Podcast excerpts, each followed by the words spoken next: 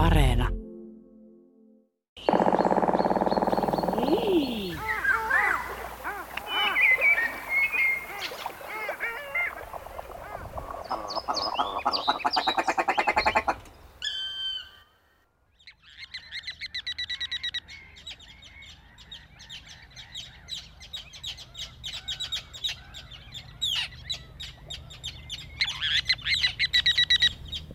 Viime syksynä Science-tiedelehdessä kerrottiin tutkimuksesta, joka on tehty lintujen laulusta San Franciscossa Yhdysvalloissa. Tutkijat ovat käyttäneet tätä nykyistä poikkeusaikaa hyväkseen ja saaneet viitteitä siitä, että joidenkin tutkittujen lintujen laulu on muuttunut nyt korona-aikaan. Hiljaisemmaksi, matalammaksi, pehmeämmäksi, pitemmäksi luritteluksi, sellaiseksi tavallisemmaksi. Kun liikenne on vähentynyt, ihmiset ovat kotona, autot eivät liiku tavalliseen tapaan, niin ei tarvitse huutaa kovaa ja korkealta, että ääni kuuluu. Ja tässä artikkelissa viitattiin myös suomalaistutkijoihin Jöran Bergmanin ja Leo Lehtoseen, jotka havaitsivat jo 80-luvulla, että kappas vaan Talitiainen muuttaa lauluaan kaupungissa titityystä tityyksi tai jos on oikein kiire, niin jopa tyyksi. Jöran Bergmanin kerrotaan pohtineen tätä asiaa lintukurssilla Tvärminnessä jo 1960-luvulla.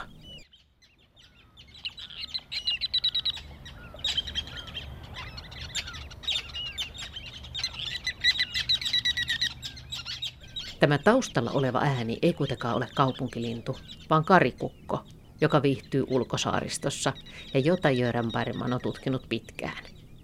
Saaristolintujen lisäksi hän tutki myös hylkeitä ja toimi monissa luonnonsuojeluhommissa ja lintutiedon popularisoinnissa, siis kertoili linnuista ja luonnosta, muun muassa suositussa ruotsinkielisessä Naturvektarna-ohjelmassa ja monissa muissakin radiojutuissa. Ylen arkistosta löytyy tallenne Saaren erakko vuodelta 1957. Siinä toimittajat aikovat viettää kukin viikon saaren erakkona ja raportoida sitten kokemuksistaan. Tutustumiskäynnillä tulevaan erakkosaareen Jöran Bergman kertoo innokkaille toimittajille tyynesti, mitä siellä saarella pyöriessä oikein pitää ottaa huomioon. On hyvä, että meillä on tohtori Bergman mukana, joka vähän antaa meille tässä alkuun viitteitä, että me emme tee luonnon kanssa mitään tyhmyyksiä täällä. Niin, tohtori Beriman, mitenkä täällä saarella nyt olisi liikuttava, jotta ei tosiaan tyhmyyksiä tulisi tehtyä? Niin, ensinnäkin tietysti telttapaikka on valittava niin, että, että linnut eivät häiriin. Ja nyt tämä periaate on otettu huomioon, koska täällä ei läheisyydessä ole mitään linnunpesiä. Lapintiirat pesii täällä pitkin saaren pohjois- ja länsirantoja ja kalatiirat keskellä saarta. Ja tämä telttapaikka on saaren itäpäässä. Lisäksi täällä pesi muutama pari kalalokkia ja pilkkasiipipari. Hautoo siinä jossain jonkun pensaan alla täällä varmasti.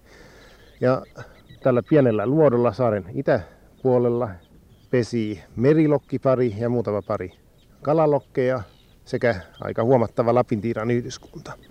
Nyt pitäisi vielä tietysti kun liikkuu täällä ottaa huomioon, että linnuille varataan pesimä ja ruokkimisrauha. Mutta yleensä pitää varsinkin jos on kolea sää, sateinen sää, olla varuillaan, etteivät poikaset siis pääse kastumaan sen takia, että ihminen pidättää emot poissa pesiltään. Sen sijaan, jos on tämmöinen kaunis aurinkoinen ja suhteellisen tyynisää kuin tänään, niin linnut kestävät paljon paremmin. Siinä on, juuri äsken kuului lapintiiran ja kalatiiran ja sitten kalalokkien äänet, ehkä ne kuuluu mikrofoniinkin. Jaran Bergman tunsi saaristoluonnon siis hyvin. Se oli hänelle tuttu jo ihan lapsesta. Itse asiassa tarina lähtee liikkeelle kolmesta kaveruksesta, koulupojista, jotka viettivät kesiä ja muita vapaita saaristossa veneillen, tekivät luontohavaintoja ja jopa tutkimusta. Me seisoskelemme Hangossa Longörenillä saaristolintututkija Mikael Kilven kanssa. Katselemme kimaltelevalle merelle. Aurinko paistaa, on kaunista – ja varmasti sellainen sää, että Jöran Bergmankin olisi haikaillut merelle. Tota, silloin mä aloitin opinnot, oliko se nyt 73 vai 74 Helsingin yliopistolla ja silloin Jöran oli yleisen, museon yleisen osaston kustoksena ja, ja siinä vaiheessa mä siihen tutustuin ensimmäisen kerran vähän paremmin. Mutta tota, tietysti mä olin Bergmanin noin niin kuin nimenä törmännyt paljon aikaisemmin. Mä muistan itsekin, kun mä oon koko ikäni harrastanut noita saaristolintuja, niin hän julkaisi, oliko se 68 muistaakseni, semmoisen kirjan kuin War Vogelskärgård.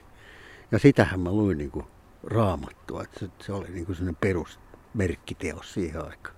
Bergmanhan oli koko elämänsä, niin oli, hänellä oli niin monta eri roolia, että, ja yksi niistä oli just nimenomaan tämmöinen populaarikirjoittaja ja biologian popularisoija ja sitten, sitten niin kuin tavallaan kansanvalistaja. Sehän korostui sitten pikkasen myöhemminkin, varsinkin tässä Naturvektarna ohjelmassa, ja jossa hän oli pitkä, oli se 20 vuotta mukana alusta. alusta. Että hän oli semmoinen monitahoinen ihminen sillä tavalla. No muistatko, kun luit niitä, sitä, hänen tekstejään, niin, niin että mikä niissä oli niin kiehtovaa? Se oli vähän kahtalainen. Mun mielestä mä luulen, että se kaikkein tärkein anti oli siinä, joka oli, joka oli hänelle aika tyypillistä, että, että hän, niin kuin, hän oli naturalisti ja hän niin tunsi sen saaristoympäristön erittäin hyvin. Ja sehän kolahti meikäläiseen, kun meni tuo pikkupoikana pitkin noita, pitkin noita luotoja laskeskeli lintuja. Hän oli siinä hahmotellut semmoisen semmoisen niin saarist, tyypillisen saariston suojelualuesysteemin, jonka hän myöhemmin sitten, tai suurin piirtein samoihin aikoihin julkaisi. Ja se julkaistiin semmoisessa sarjassa kuin Meddelande från huset biologiska station, jota kukaan taatusti ei löydä. se oli jotenkin oireellista sen ajan ornitologi hemmoille, että se julkaiseminen oli vähän semmoista niin kuin ikään kuin ujoa. Siitä ei oikein uskallettu lähteä liikkeelle ihan, ihan kansainvälisille foorumille. Ja se on, se on edelleenkin se on mun mielestä hemmetin hieno teos, tämä, tämä suunnitelma. Se on ihan tämmöinen hands on homma, jos näytetään, että jos halutaan säilyttää näitä ja näitä lajeja, niin silloin suojellaan tämän tyyppisiä saaria. Se, aika pitkällehän se piti, piti paikkansa.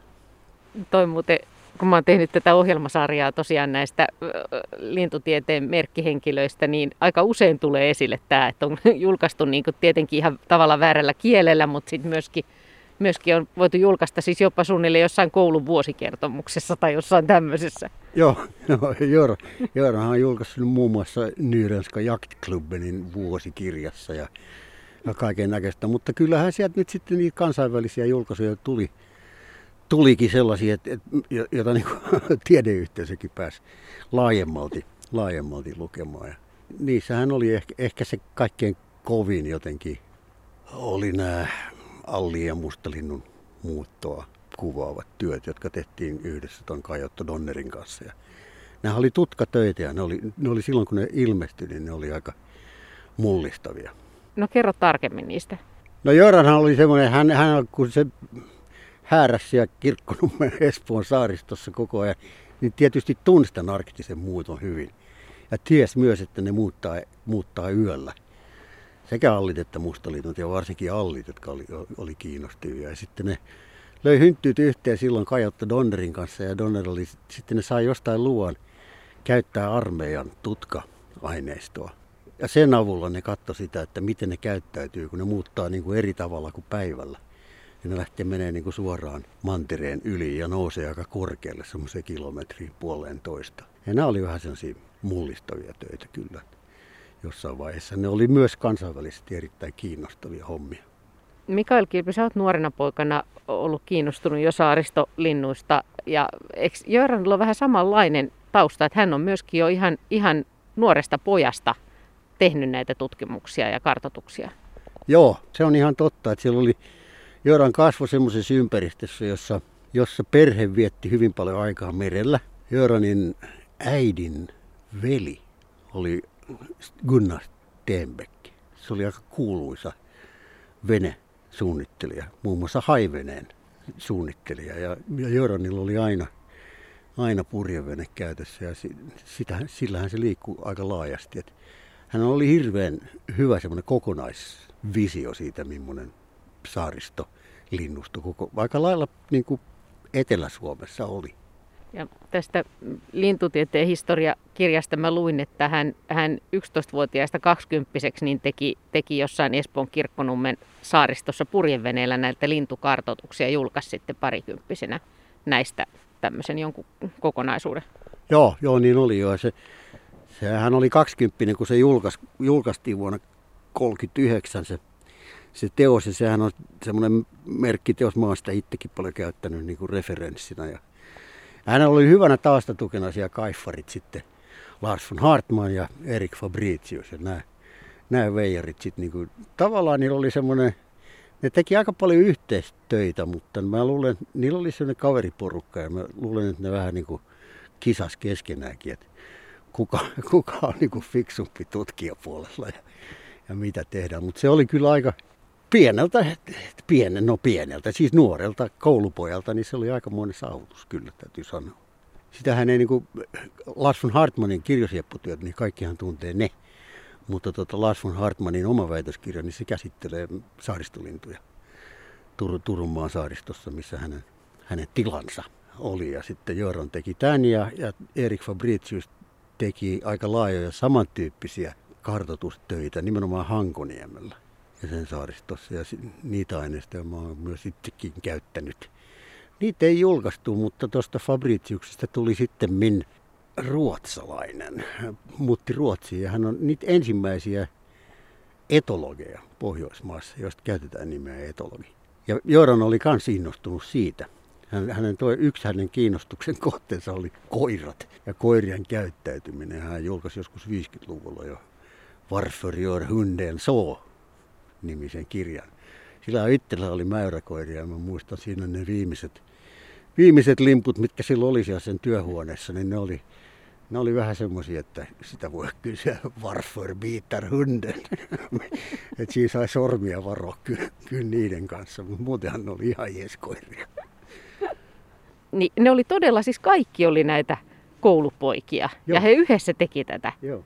Se olisi aika hauska päästä kokemaan se hetki ja nähdä, kun he painelee siellä. Joo, niin, niin oli se. Tota, mä oon itse ollut, mä, mä oon vaan kerran ollut Jöranin kanssa merellä. Mä kerran autoin sitä viemään sen, sen purjeveneen talviteloille tonne. Tota, se oli Espo, Espoon Suvisaaristoon, me vietiin se Porkkalasta. Mutta sitä olisi kyllä niin kuin varsinkin, jos siihen aikaan, kun ne pojat oli vielä nuoria ja kovia retkeilemään, niin se olisi ollut aika mainiota kyllä. Niin me seistään täällä Tektumin Longörinissa ja on tosi hieno, hieno päivä ja eh, ollaan tässä ikään kuin tässä saaristolintutunnelmassa hyvin. Joo, no näin on ja kyllähän täällä niin kuin Hangossa aina, tänään tuli just lisää laulujoutsenia ja, ja ilma on, on kyllä vähän kuin linnun maitoa, niin kuin sanottaisiin. Tämä on loistava, loistava päivä puhua Jöran Bergmanista, niin, mutta kun palataan siihen hetkeen, että olit siis lukenut, lukenut hänen kirjojaan ja sitten sit tapasit hänet opettajana ja sitten myöhemmin olette tehnyt yhteistyötä, niin minkälainen hän, hän sitten oli? Minkä, minkä luonteinen? Koirat oli mukana vai? Koirat oli mukana kuvioissa, joo, mutta ne kyllä, ei ne kyllä oikein sieltä työhuoneesta poistunut, mutta se on, se on vaikea sanoa, siis silloin, silloinkin oli ehkä niin, että oli aikamoinen semmoinen, kun mä aloitin opis, opinnot, niin Jöranhan oli kuitenkin jo aika varttunut, varttunut mies ja, ja vanhan polven edustaja solmio kaulassa ja vähän semmoinen niin kuin, ikään kuin silloin kokesi, että tämmöinen setä, jonka siellä oli. Ja sit, hän ei ollut sillä tavalla niin kuin, mun mielestä niin kuin opetuksessa, mä en kokenut niin, että Jooran olisi ollut kauhean, kauhean niin kuin innokas opettaja. Hän oli kauhean ystävällinen ja semmoinen vähän hajamielisen professorin tuntuinen. Mä muistan kyllä, meillä oli, mä tenttasin, tenttasin silloin niin kuin ylemmän, ylemmän tutkinnon eläintieteellisen lajin tuntemuksen Jöörarille. Meitä oli vähän isompi porukka näitä harrastajia, jotka oli aika pitkällä vai omassa harrastuksessaan. Siinä oli muun muassa Dick Forsmania ja Anders Albrehtia ja ketä mukana siinä ryhmässä. Me käveltiin siellä museossa ja Jöran sormella osoitti jotain lajia ja sitten me täräytettiin, mikä se on. Ja tota, hän, hän, kun siellä 20 minuuttia oli kiertänyt meidän kanssa, niin se varmaan totesi, että kyllähän nämä, nämä kundit tuntee kuitenkin noin lajit. Että ihan hyvä juttu. Että se vähän semmoinen niin joviaali, ja. mutta tota, hivenen hajamielinen. Tämä on mun käsitys. Mä en niin kuin, henkilökohtaisesti, niin se ei ollut niin kauhean helppo hänen tutustua mun mielestä. Mähän olin sitten aika pitkään tuolla museollakin töissä ja silloin mä tein lokkihommia. Ja, ja Joora nyt oli sillä niin etäisesti kiinnostunut siitä, koska hän, hän oli, oli niin kuin tavallaan oman aikansa lokkiguru kuitenkin. Ja siihen aikaan niin nämä, nämä herrasmiehet, jotka jotain lajia tutki, niin, niin kuin aika helposti jotenkin, se ei koskenut pelkästään Bergmania, vaan monia muitakin, niin, niin kuin ikään kuin omi sen lajin. Ja ne, ne, ne halusi pitää sen, sen gurun paikkansa. Mulla on semmoinen tunne, että, että esimerkiksi Joran ei ollut hirveän innokas edes yrittämään sitä, että joku tulisi hänen oppilaaksi. Ja hyvä niin, mutta ajat ovat muuttuneet kovasti sen jälkeen, mutta silloin oltiin aika tyytyväisiä siihen. Milloin te olitte eniten sit yhteistyössä ja minkälaisia muistoja sulla on Jöran Bergmanista? No kyllä se oli varmaan siinä vaiheessa just nimenomaan se lokkivaihe, kun mä olin itse, itse, itse niitä lok, lokkeja tutki ja, ja tota, Jöranhan oli, vaikka hän ei hirveän paljon sitä korostanut, niin hän oli kyllä niin kuin semmoinen tausta eminenssi näissä niin sanotuissa 70-80-luvun lokkisodissa. Ja aika, aika tavallaan tietääkseni niin kuin syötti sitä tietämystä sinne suuntaan. Eli mitä oli lokkisodat? No, lokkisodat oli semmoinen, semmoinen yleinen käsitys siitä. Se oli vähän niin kuin, vähän, vähän niin kuin merimetsosodan esi, esiasteet. Siinä niin kuin syötettiin semmoinen kuva tavallaan, että harmaalokki etenkin niin on niin kova uhka muulle saaristolinnustolle, että sille pitää tehdä jotain sen syyhän oli ihan selvä, että sehän oli, mehän oli jo yltiöpäisen huonosti hoidetut kaatopaikat, että siellä oli ihan loputtomasti ruokaa noille, noille lokeille ja sitä kautta niin se lähti sitten tämä, tämä joka nykyään liikkuu, olen huomannut kirjoituksissa nimellä Lokkisota, joka varsinkin Turussa ja sitten, sitten Helsingin, Helsingin seudulla niin eskaloitu semmoiseen vaiheeseen, että siinä niin tosissaan pyrittiin pääsemään niistä eroon ihan tyystin. Musta vähän tuntuu, koska Jöran oli kuitenkin sellainen, hän oli niin monessa niin kuin suorassa luonnonsuojeluhankkeessa mukana. Muun muassa Saimaan norppahankkeita ja merikotkaa ja muuta. Mä luulen, että se oli hänelle pikkasen vähän semmoinen niin surullinen paikka, että hän joutui sellaiseen tilanteeseen, jossa hän joutui, joutui puhumaan ikään kuin pahaa harma, harmaa lokeista, koska hän varmaan itsekin näki sen näki sen semmoisena uhkana, kuin mitä sitä pidettiin. Se ei ole kauhean kiva. Mä tiedän omasta kokemuksesta, että se ei ole kauhean kiva paikka olla. Että siinä siinä niin kuin ei tule kiitosta oikeastaan mistään suunnalta. Niin se pelko oli, että jos ei, jos ei nyt tähän puututa, niin lokkien määrä jotenkin lisääntyy hallitsemattomasti. Joo, nimenomaan niin. Ja, ja niin kuin se argumentointi oli silloin kyllä, että näin oli päässyt jo tapahtumaan. Mutta sitä, mitä se projekti on, mitä siitä seuraa, on se tietysti, että se saaristo niin kuin autioituu muista lajeista, kun harmaallakin syö ne pois kaikki.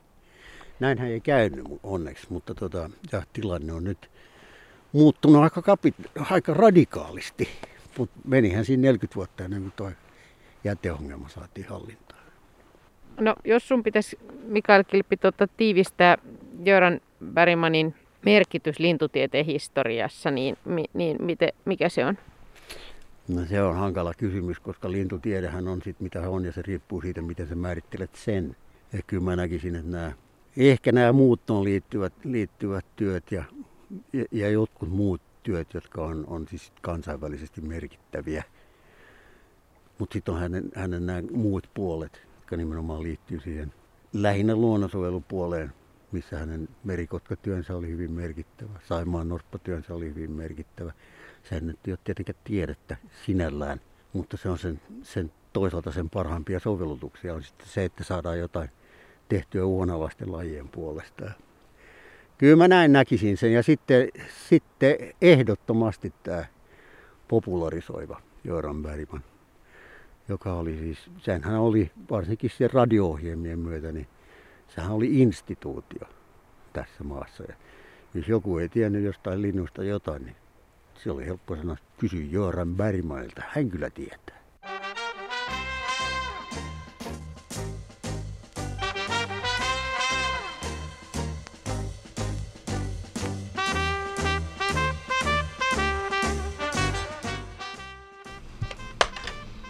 Naturväktarna Jag var ute här idag i stranden och på eftermiddagen och såg en tranplog som flög söderut. Det var ungefär åtta fåglar. De verkar ganska små, de var högt uppe nämligen. Och mitt i allt så kom det väldigt stora fåglar som flög ännu högre än de här.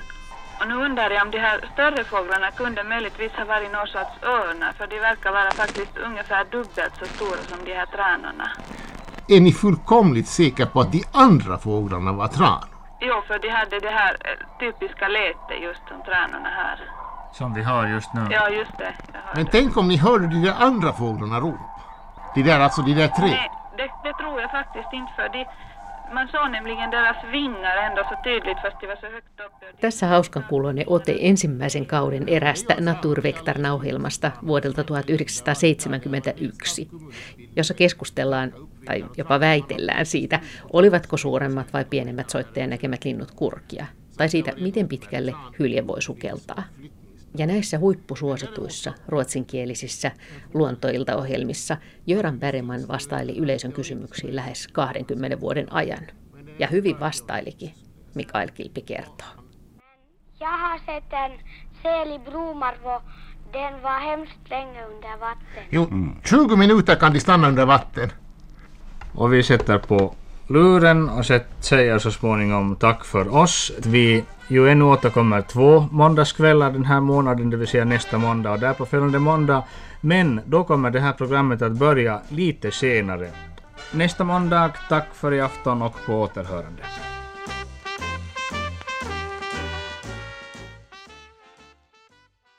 Hän oli ainakin 20 vuotta mukana siinä ja Aisa parina oli tämä Krogerus, joka oli hyönteispuolen miehiä. Erittäin joviali tyyppi hänkin ja tämä, tämä, tämä kaksikko, niin ne kyllä voitti sen, voitti niin kuin ruotsinkieliset radiokuuntelijat puolelleen ja heidän sydämensä aika, aika totaalisesti. Ja heitä nyt saattoi kysyä ihan mitä vaan, se tuli aina takuu varmasti hyvä vastaus. Sehän oli tietysti vaikka mitä kysymyksiä, joihin oli tietysti niin kuin varmaan nytkin näissä luonto-ohjelmissa niin täysin mahdotonta vastata, että meidän puutarhan penkissä oli reikä, mikä se oli ja kuka sen oli tehnyt, mutta kyllä ne, se oli semmoista niin kuin, kyllähän nyt kuitenkin ihmiset on kiinnostuneita siitä, mitä heidän ympärillään tapahtuu. Ja hirveän paljon tietysti siinä oli semmoista niin kuin, mikä lintu toi oli, kun se oli sen näköinen ja pojat sanoivat sitten radiossa, että ei semmoisen näköisiä lintuja olekaan, mutta se saattaisi olla tommonen lintu. Ja sen tyyppisiä keskusteluja muistaakseni aika paljon. Kyllä mä niitä silloin siihen aikaan kuuntelin ihan takuu varmasti joka kerta, kun ne ohjelmat tuli. No entä sitten, kun sinä olet jatkanut, Mikael Kilpi, tätä saaristolintututkijoiden taivalta, niin tota, miten yleensä suomalainen saaristolintututkimus ennen Göran Bergmania, onko sillä pitkä historia siitä jo aikaisemmin?